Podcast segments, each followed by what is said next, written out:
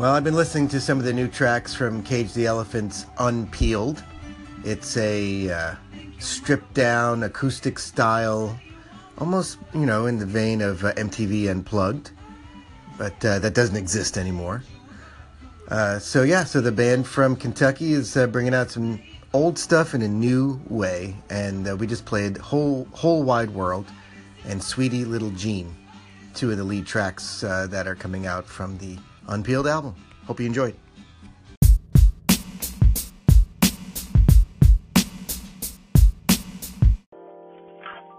Okay, so I'm here with my wife Erin, and we are discussing her new favorite song by Andy Grammer called "Give Love." And what do you like about it? You don't want to. T- you don't want to talk about no, it. Oh, I don't. This is so awkward because nobody's really listening. I mean, it's just us. Right. So why do you have to record it? Then? Well, I'm just kind of enjoying this new application where I can make a radio show out of life, which is kind of cool. And you played that song, and I feel like that's uh, a, a good one to uh, to talk about.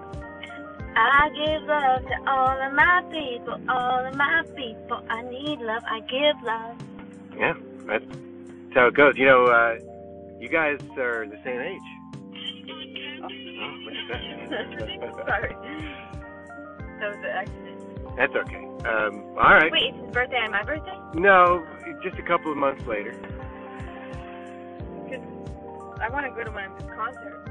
I think we should. He's only in Australia. Yeah, you were checking the schedule. He's working Australia.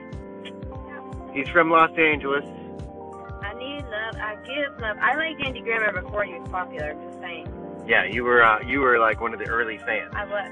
Now he's now like the whole Blown masses love no. They're talking about his baby, everything.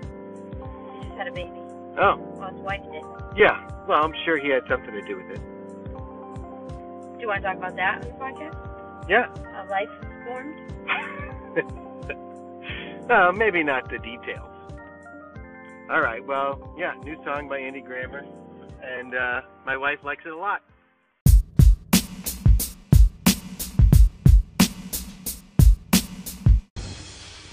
Uh, hey, Jason, thanks for this great radio station. I hope you are having a great day, and I would love you to play some awesome 90s music right now. Hit it, bro. Hey, Marty, thanks for the request. That, of course, is Sister Hazel, one of Marty's favorite bands, not only from the 90s, but, but now as well. And anytime Marty requests Sister Hazel, I like to kind of jump into the jump into the bet and raise him a Toad the Wet Sprocket. So here's uh, here's one of their tracks from the album New Constellation from Toad the Wet Sprocket, a band that uh, also comes directly from the 90s, but th- this album um, this album came out much much later on.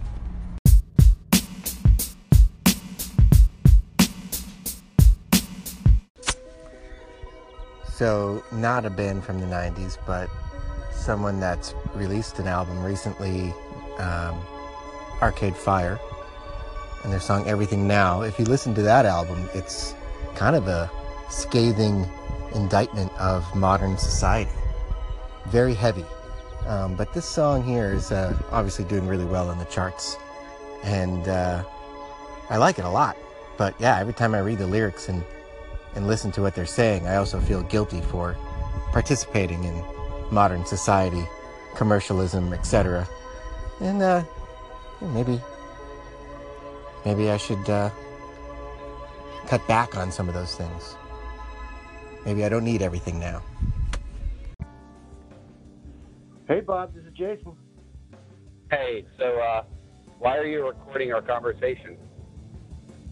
I am uh, I'm using a new app that allows me to interview my my friends uh, and ask them questions, and I, I've been uh, using it to build like a, a radio station. So I, I wanted to ask you.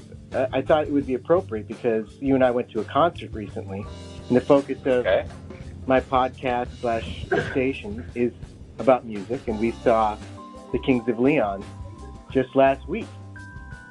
That is correct. We did. It was a great show. Do you what, Do you have any, um, you know, specific memories or hi- uh, like highlights that come to mind? Um, because of the location, it was a very strange, eclectic group. There were a lot of people there who looked like they shouldn't have been there. because it was at a casino. At a casino, Yeah. it draws in an odd crowd.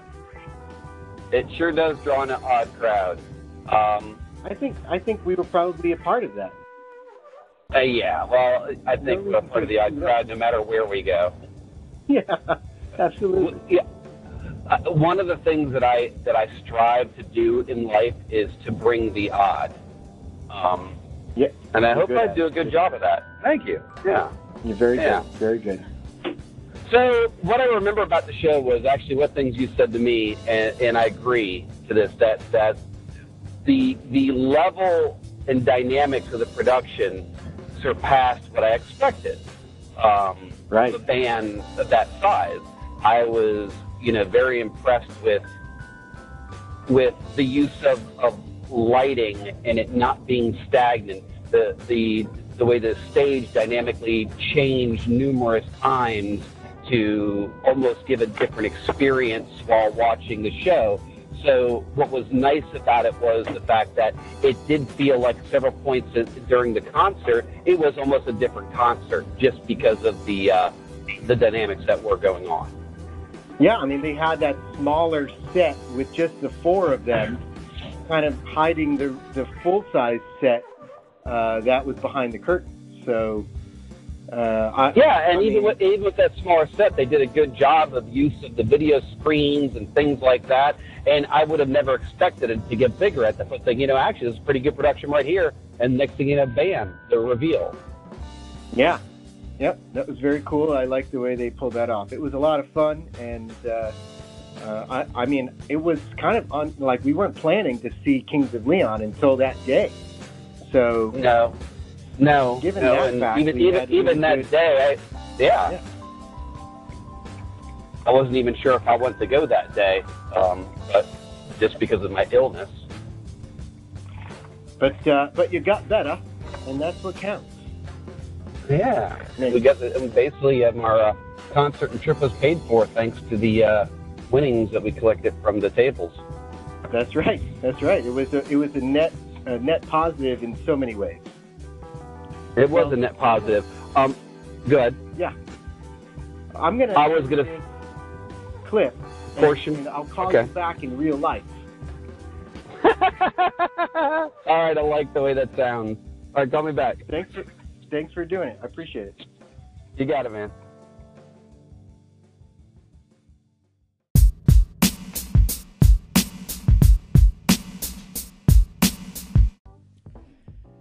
That was the Kings of Leon. Earlier, prior to that, we were listening to Arcade Fire. Um, I, uh, I hope to do a few more interviews with some friends and uh, get a few more friends to listen. That would be great. And of course, figure out how to get listenership in general for these stations. But for now, I'm enjoying just making the content. Uh, and definitely, if you have a request, um, I'm trying to stick to a genre of bands that uh, probably went to youth group in the 90s, like myself.